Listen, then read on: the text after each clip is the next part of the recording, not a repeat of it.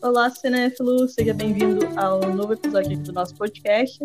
Meu nome é Tuane Frois e estou aqui com Thais Passos e Sabrina Dourado. E aí, meninas? Olá, boa tarde. E aí? Bom, o tema de hoje é sujeito do suposto saber, que é um conceito da psicanálise. Mas o que seria, né, o sujeito do suposto saber? É a crença de que o psicólogo, né, o psicanalista, o terapeuta, sabe algo sobre o cliente, né, sobre o paciente, que o próprio não tem ciência, né, não tem consciência sobre aquilo. E a gente vai conversar aqui, né, sobre esse termo, falar, né, o que, que a gente acha, quais são as nossas vivências relacionadas a isso durante nosso curso de psicologia, durante é, nossos atendimentos, né, nossa vivência é, nesse meio. É, trocando em miúdos, mais ou menos, o que o Tony definiu, e os exemplos que me vêm na cabeça quando eu penso nisso são os tantos né, de, de perfis profissionais que a gente vê hoje em dia muito mais no Instagram, né, no Facebook, e a gente até já comentou um pouco sobre isso, acho que no primeiro podcast que a gente fez, da fórmula mágica, né? principalmente agora que a gente está nesse contexto de pandemia. É, aqueles 10 passos para não ficar ansioso, os 10 passos para a riqueza, tem também, né? Como superar a depressão. Como superar a depressão. Tudo muito numa fórmula que coloca muitas vezes, direta ou indiretamente, que aquela pessoa que está te oferecendo essa fórmula, ela tem e usa na vida dela, e você, enquanto sujeito, se você precisa dela, ou se você está pagando por um serviço e não consegue seguir esse passo a passo a ponto de chegar no objetivo final, é por conta de uma incapacidade sua, né? Como se fosse realmente um, um passo de 1 a 10 a seguir você conseguir é, alcançar determinado objetivo. E não é bem assim, né? A gente sabe que não tem fórmula para felicidade, para riqueza, para não ficar ou não estar depressivo e por aí vai. É, até porque a gente aprende, né? A gente sabe que os indivíduos eles são singulares, né? Sim. Então não tem como encaixar todos eles em uma determinada linha ou em um determinado modo de existência, coisa do tipo. E quando você pega isso e tenta limitar dessa forma, é óbvio que diversas pessoas, milhares de pessoas não vão se encaixar nesse modo que pode ter funcionado para alguém. No meu caso, eu pensei um pouco na base disso, né? Que o sujeito suposto saber não é somente, né? Dentro da nossa área, seria o psicólogo, seria o analista, né? Seria esse terapeuta, né? Que seria esse sujeito suposto saber. Na faculdade, para a gente, seria o professor, que não necessariamente vai saber de tudo, mesmo que ele seja entendido como especialista, como mestre, como doutor. Mas aí, indo lá para trás, né? Já que estamos falando de psicanálise, e psicanálise sempre foca bastante em infância, né? Então, eu, eu fiquei pensando, né, que esse sujeito suposto saber, ele está com a gente desde que a gente nasce. Quem nos cria, né, seria essa figura. E aí, se pensar na atualidade, né, a viagem, né, que eu estava pensando. Se pensar na atualidade, vem para essas figuras que são entendidas como importantes tecnicamente o presidente quem elegeu, falando sobre cloroquina e desvinculando o fato de, de dessa pandemia ser nessa amplitude toda e fazendo com que muitas pessoas acreditem em que é uma gripezinha. Então, tudo isso partindo de onde? Dos ideais que as pessoas outras acreditam que esse teria esse saber, né? Ele sendo presidente, né, é, uhum. tecnicamente é entendido que ele sabe alguma coisa. Na verdade, nesse caso, é totalmente suposto saber. Mas eu entendi o que o exemplo que você quis dar e é exatamente isso, né? No caso dele, né? Da figura que ele representa. Para muitas pessoas, porque ele é o presidente. Para muitas pessoas, né? Um outro grupo social é porque ele é um presidente cristão como ele se denomina. Para outros é porque ele é um presidente que, re, que representa a extrema direita, que também é um outro grupo, né? Então, para as pessoas que por uma ignorância, né, no sentido mesmo da palavra, de não saber muito, de não ter acesso à informação. Ele acaba sendo o detentor, né, da palavra, do saber, e para outro grupo, por puro. Qual a palavra que eu posso usar? Eu acho que é a identificação, né?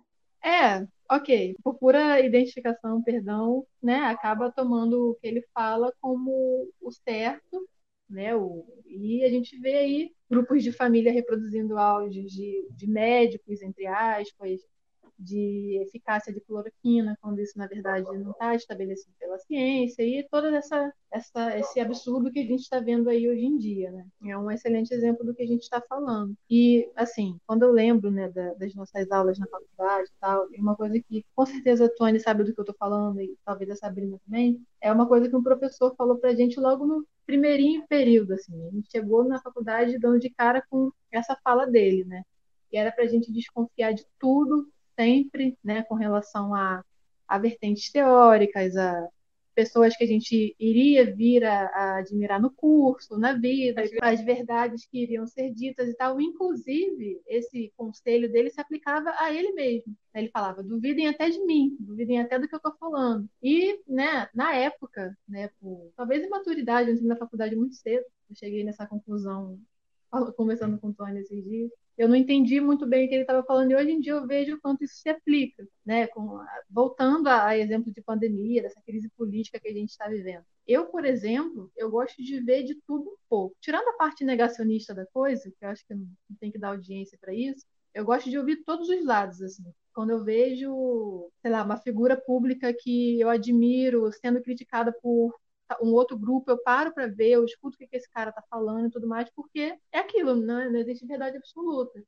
Então, dessa forma, eu tento, né, é um esforço, colher um pouco de cada lado, assim, de, de cada ponto de vista e formar o meu próprio, né? Não ficar acomodado ali naquela bolha, naquele é, é, tendo informações só de pessoas que pensam igual a mim, porque senão né, a gente se fecha e a gente cai naquilo, né? A gente está acreditando em verdades absolutas, em certezas, etc. É, nesse caso está aberto, né, também. Uhum. Eu tive o desprazer de conhecer pessoas recentemente que estavam, né, essas pessoas negacionistas, né? Que estavam criticando a vacina, né? Aí falando, mas ué, não tem nenhuma comprovação de que, né, esteja ajudando ou que esteja sendo bem sucedida. Ai, a vontade de falar um monte foi muito grande, mas infelizmente eu vivo em sociedade e, né, e permanecer. Né? É. E não vai adiantar. É o tipo de discurso daquela pessoa que não quer ouvir. E é isso que a Thaís está hum. falando, né? Thaís está falando, tipo, eu tento ouvir o outro, eu tento né, ampliar o meu olhar. Porque é isso, a gente não tem uma, uma verdade absoluta, a gente não tem um caminho reto a seguir, que é esse caminho e acabou. Não é direita ou esquerda.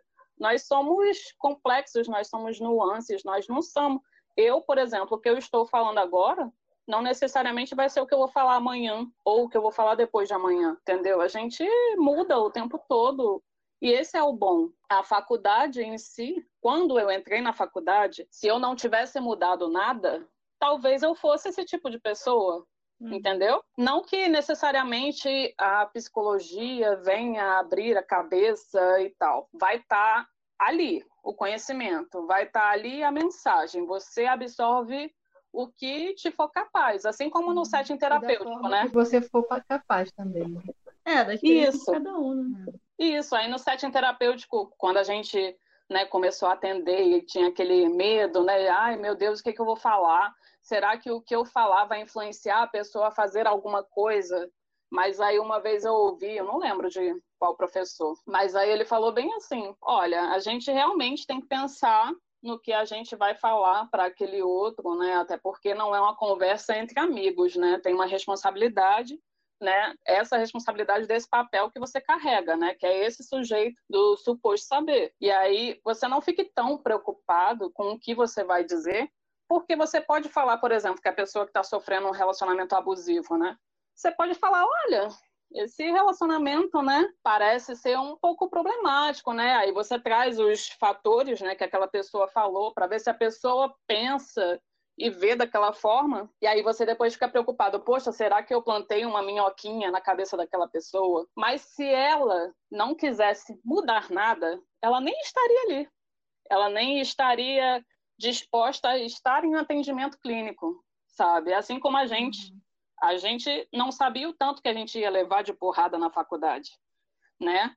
Eu, no começo, por exemplo, me encaixava em todos os DSMs que eu ia aprendendo. eu falava, meu Deus, eu sou isso. Ah, não, eu sou realmente isso.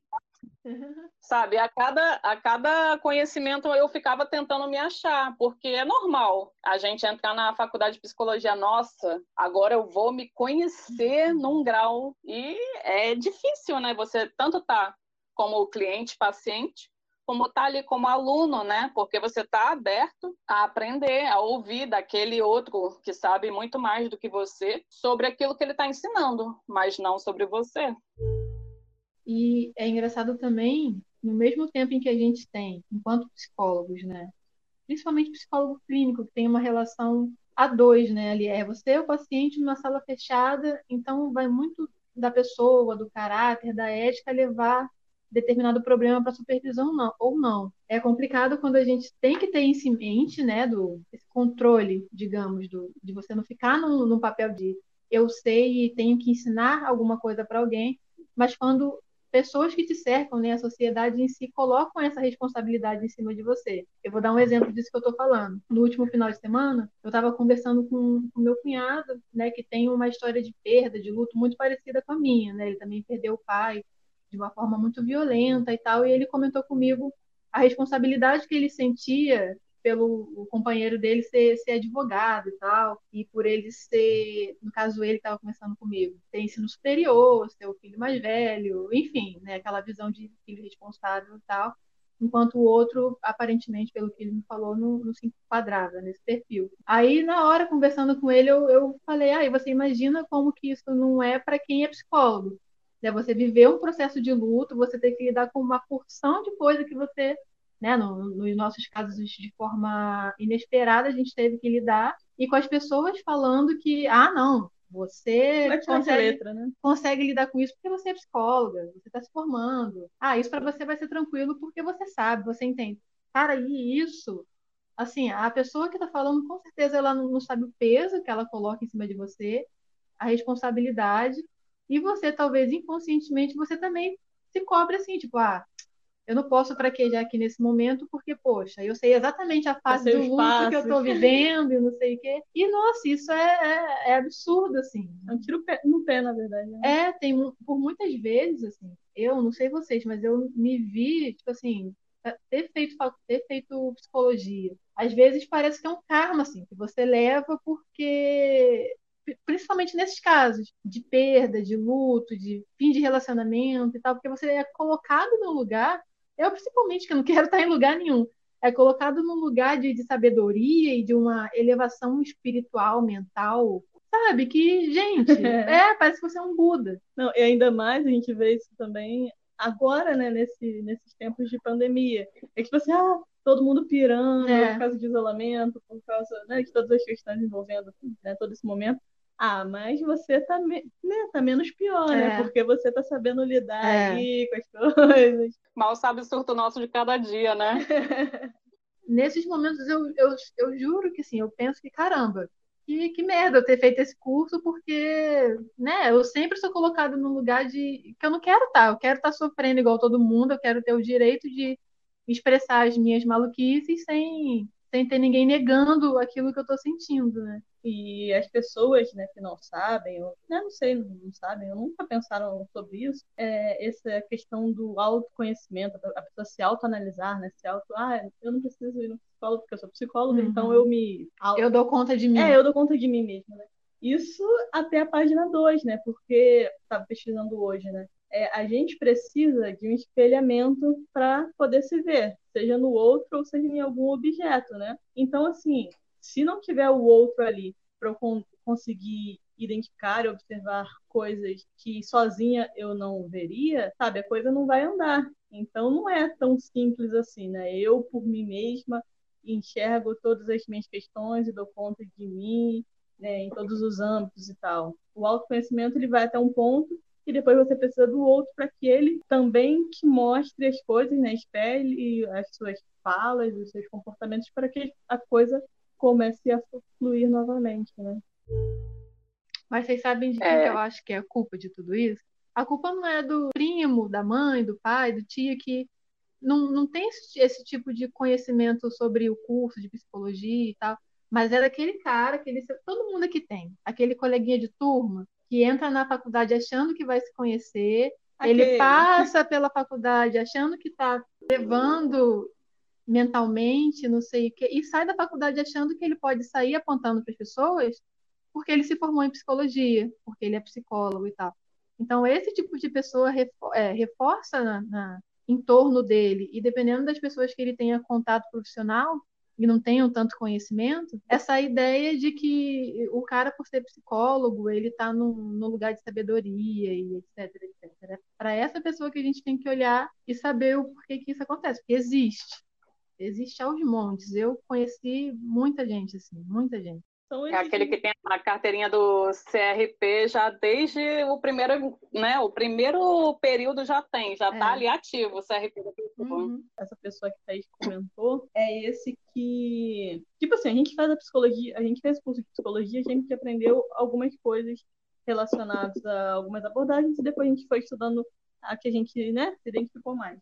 E essa pessoa que Thaís falou agora é a pessoa que, que pega e estuda lá, né, as coisas que são dadas, o conceito, ou também nem estuda, né, só fica ali Uhum. superficialmente e quer encaixar todo mundo, né? Como se fosse algo muito fácil. Então, ele não estudou uma teoria, uma abordagem, uma técnica, para depois poder observar com mais calma o seu cliente, paciente. Não, ele ele aprendeu uma fórmula e ele vai aplicar a torta e a direito para dar conta do mundo. É essa desumanização, desumanização do profissional, essa não bifurcação entre o lado profissional e o lado pessoal, que faz com que a gente tenha esse peso absurdo, por exemplo. Se você não é uma boa filha, vão te julgar, mas ué, como assim, né? Ela estudou psicologia, ela tem que ser Como que pode?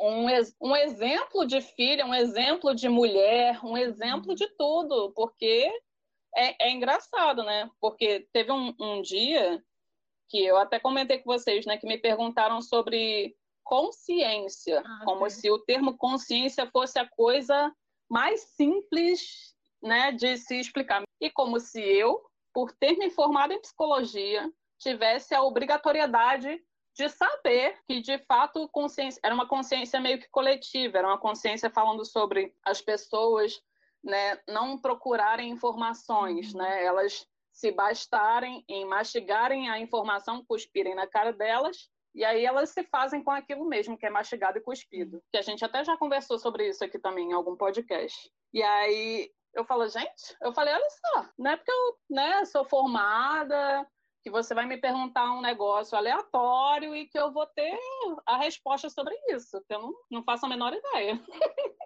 Mas eu me coloco muito nesse lugar, eu não me coloco nesse lugar de, não, realmente vou pensar sobre o assunto ou não, começa a teorizar sobre. Não, não, eu sou humana, gente, pelo amor de Deus. Nem vem. Quer conversar, a gente conversa, mas não vou ficar Esperar que citando. explique didaticamente um negócio que é extremamente complicado. Não, e aí falar segundo Lacan, né? Porque esse que termo aí do suposto saber é Lacan, né? Aí eu vou, segundo Lacan, né? É, o texto que ele falou sobre isso, a página que ele falou. Não, gente, nem professor faz isso, quem dirá eu. Tem alguns professores Hellis que mortal. isso, né? Porque tem uns que fazem. Não sei como decora. Não tem vida. Nos últimos anos, né, eu comecei a ter um pouco essa opinião e visão sobre a psicologia clínica, está em 2021, comecinho de 2019, né? Foi quando eu decidi né, é, iniciar o ano, encerrando, dando finalidade aos meus pacientes para dar um tempo e mudar as coisas que eu queria mudar na minha vida. Falando de psicologia clínica, não das várias áreas de atuação que são imensas, né? Assim, mas a psicologia clínica é uma área de muita responsabilidade, responsabilidade imensa, assim. É aquilo que eu falei ainda agora. Você, por muitas vezes e durante muito tempo aí da sua formação, você é, é aconselhável que você faça supervisão com um psicólogo mais experiente, né? E a gente sabe que muita gente não, não leva a supervisão da forma que ela deveria ser levada. E assim, eu acho, né? Aí é uma, uma visão pessoal, assim, não tô falando que é uma regra, mas para mim, no momento, não tem compensado, porque na época que eu estava trabalhando com isso, eu tinha uma rotina muito doida de, de trabalho, eu trabalhava num outro lugar e, sei lá, a parte da manhã ou a parte da noite, eu fazia consultório e, assim, era um desgaste mental, porque não é só você chegar ali, você ouvir a queixa da pessoa, você tem que elaborar uma devolutiva, você não pode se dar o luxo de talvez na semana seguinte você não ir, porque aquela pessoa está esperando aquele encontro durante a semana. Nossa, é um, um, uma responsabilidade assim que no momento para mim, Thaís, não está compensando profissionalmente, não mesmo, e nem financeiramente, né? Até tendo em vista tudo que eu pretendo fazer da minha vida né? Eu já pretendia de 2020 para cá, a gente está em 2021. Então, assim, é, que, né, a gente até pensa em, nesse momento agora de crise, não, não, não, talvez começar a atender online para fazer mais uma renda, mas quando eu paro para pensar na parte do paciente, né, na parte do vínculo que ele vai criar comigo e da continuidade que eu não quero dar, eu não acho justo, né? Porque não tem como eu iniciar esse atendimento, eu, eu receber pacientes, criar um vínculo que eu não sei o caso que eu vou pegar. Para do nada minha vida voltar ao normal depois de, de pandemia e tal, falar, querido, ah, tchau, não estou mais trabalhando com isso. Entendeu? Assim, para mim, eu, a responsabilidade ela é desse tamanho, assim. Então, no momento, não compensa tanto. O que, que vocês acham? Olha, eu também atuei na área clínica, né? Eu também fiquei um tempo depois de formada trabalhando com isso, mas eu lembro de um, um fator específico que agora me veio na cabeça, foi quando a gente já estava, não sei se era no penúltimo período ou era no último período, estava na loucura do TCC, eu estava em estágio por fora, né? Vocês estavam trabalhando, ainda tinha os estágios da faculdade. Eu estava na clínica lá também, né? é, no SPA. Uhum. E aí eu falei num, numa aula que a gente estava tendo de manhã, era uma aula, uma optativa que eu estava tendo de manhã, a única que eu puxei naquele semestre. E aí eu falei bem assim que foi para mim, eu sou, sempre fui muito honesta, né? E isso não é bem visto em alguns locais, principalmente no mercado de trabalho. Mas na psicologia é um espaço que eu tenho, né, para ser honesta e para dizer aquilo que está na, na, naquele momento. E aí eu conversando na, na aula, dando meu parecer, porque o pessoal, como era optativa, então tinham vários períodos né, ali, e eu falando, olha, gente, sinceramente, eu cheguei no meu limite, porque teve um momento do TCC que eu achei que eu não ia sair dele, inclusive ninguém achou, que eu não ia entregar o TCC, eu estava em discordância com algumas coisas com o meu orientador, que era maravilhoso, mas ele me fez fazer um outro capítulo que não precisava, Alô, Maicon. ficou meio que dois TCCs num só. E o tema já era complexo em si para mim. Então, eu tinha que dar conta do estágio, que eu pedi as contas do estágio, mesmo não querendo me dar, né? Porque eu rendia muito bem lá, que eu trabalhava com dois projetos. Um era sobre questão de estresse, né? Com pessoas que estavam com essa questão e o outro era sobre pessoas com questões de dependência de álcool ou outras drogas, né? Tanto que o meu tema conversava com isso. E aí eu falei, não, não vou conseguir, né, para minha supervisora, não estou dando conta, estou com medo de não conseguir terminar o meu TCC e eu preciso terminar ele, senão, né, vão me, vão me queimar viva se eu não conseguir terminar e não conseguir terminar no tempo certo da faculdade. E aí eu fui muito honesta comigo mesma na clínica, e aí eu falei, olha, né, tinha um paciente que eu estava desde o começo, tinha outros pacientes que eu fui adquirindo com o tempo, né? Não tinha muitos pacientes, porque não é a, a quantidade, é a uhum. qualidade né, que você tem que Também dar e que assim. é possível dar, né? Porque tem gente que atende 50 milhões de pessoas é bom para sua experiência, mas eu não sei como é que você uhum. consegue dar conta. Eu não consigo. E aí eu falei na aula assim, né, para um professor bem para frentex que chegou lá na faculdade, né? Era bem recente, acho que ele tinha um período só de faculdade lá. Eu falei, olha, eu vou ser bem sincera, eu cheguei no meu limite. Eu não consigo manter mais esses pacientes porque é uma relação de dependência que eu não quero ter no momento porque eu não estou conseguindo nem dar conta de mim. E eu estava em supervisão, eu estava tendo meu atendimento clínico, sabe? Ainda estava tendo que dar conta desse TCC, que é o inferno TCC, né? Inclusive, a gente pode fazer um podcast só sobre verdade, TCC. Verdade, boa. Né? E aí, é... o professor falou, me elogiou, cara, sabe, isso é muito, muito bonito de se ver, de você, uma garota que está recém-formada, né, se dá, se dá de cara com esse seu limite e não ficar empurrando com a barriga como muita gente está fazendo uhum. aqui, sabe? Eu entendi o meu limite, eu falei com a minha supervisora da época e tal, e aí eu fui diminuindo, né? E depois eu continuei mesmo assim, porque aí eu dei uma respirada depois do TCC. Aí eu, opa, né? Vamos que vamos.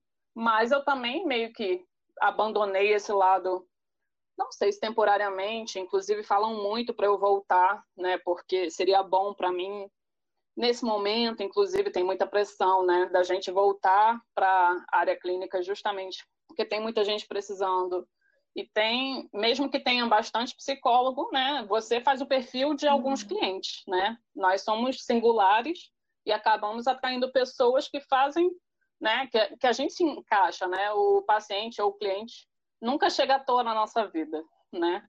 Então, apesar de ter saudades, essa questão da dependência, né, que é criada pela clínica em si, para mim é muito difícil de manter, ainda mais nesse momento.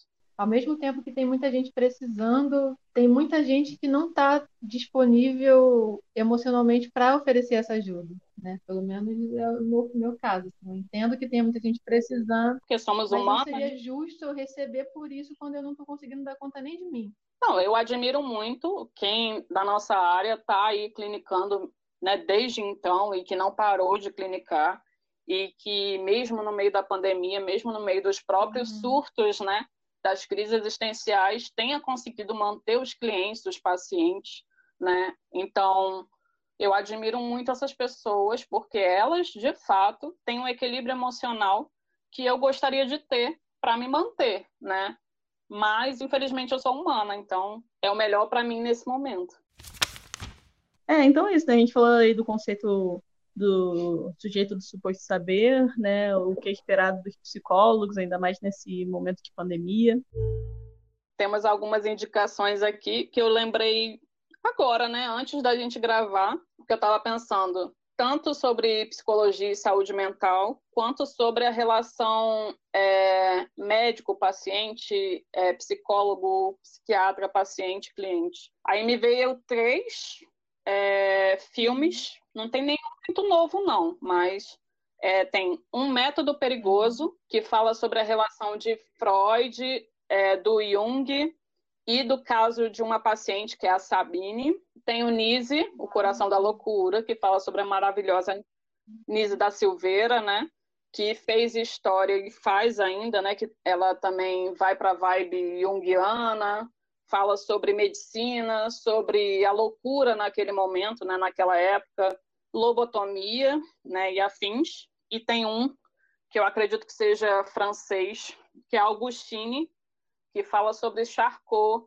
Todos eles têm é, um elo que liga né, as relações, né? E a histeria, né? Que era o, o point do momento. É, eu tenho uma, eu tenho uma para indicar é também. Lembrei agora de Sabrina falando é, Sessão de Terapia, com Celton Mello. A série, né? Tem na Globoplay, a série. É, essa série é muito boa, eu nem terminei de ver, eu tenho que terminar, porque ela dá a perspectiva dele enquanto terapeuta, enquanto paciente ou cliente e enquanto aluno, porque ele faz supervisão. E ele nessa supervisão ele leva as questões dele, ele leva de forma certa as questões para a terapia, quais são as dificuldades dele, o momento que ele titubeou, o momento que talvez ele tenha talvez perdido a, a ética dele. Cara, é muito boa, assim.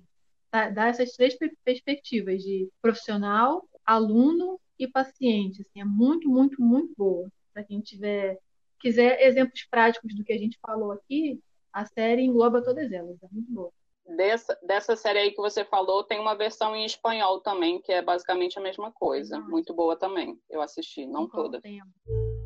Então é isso, vamos encerrar por hoje esse episódio. Espero que você tenha conseguido chegar até aqui, escutando a gente. É. e até semana que vem, né? Valeu, até.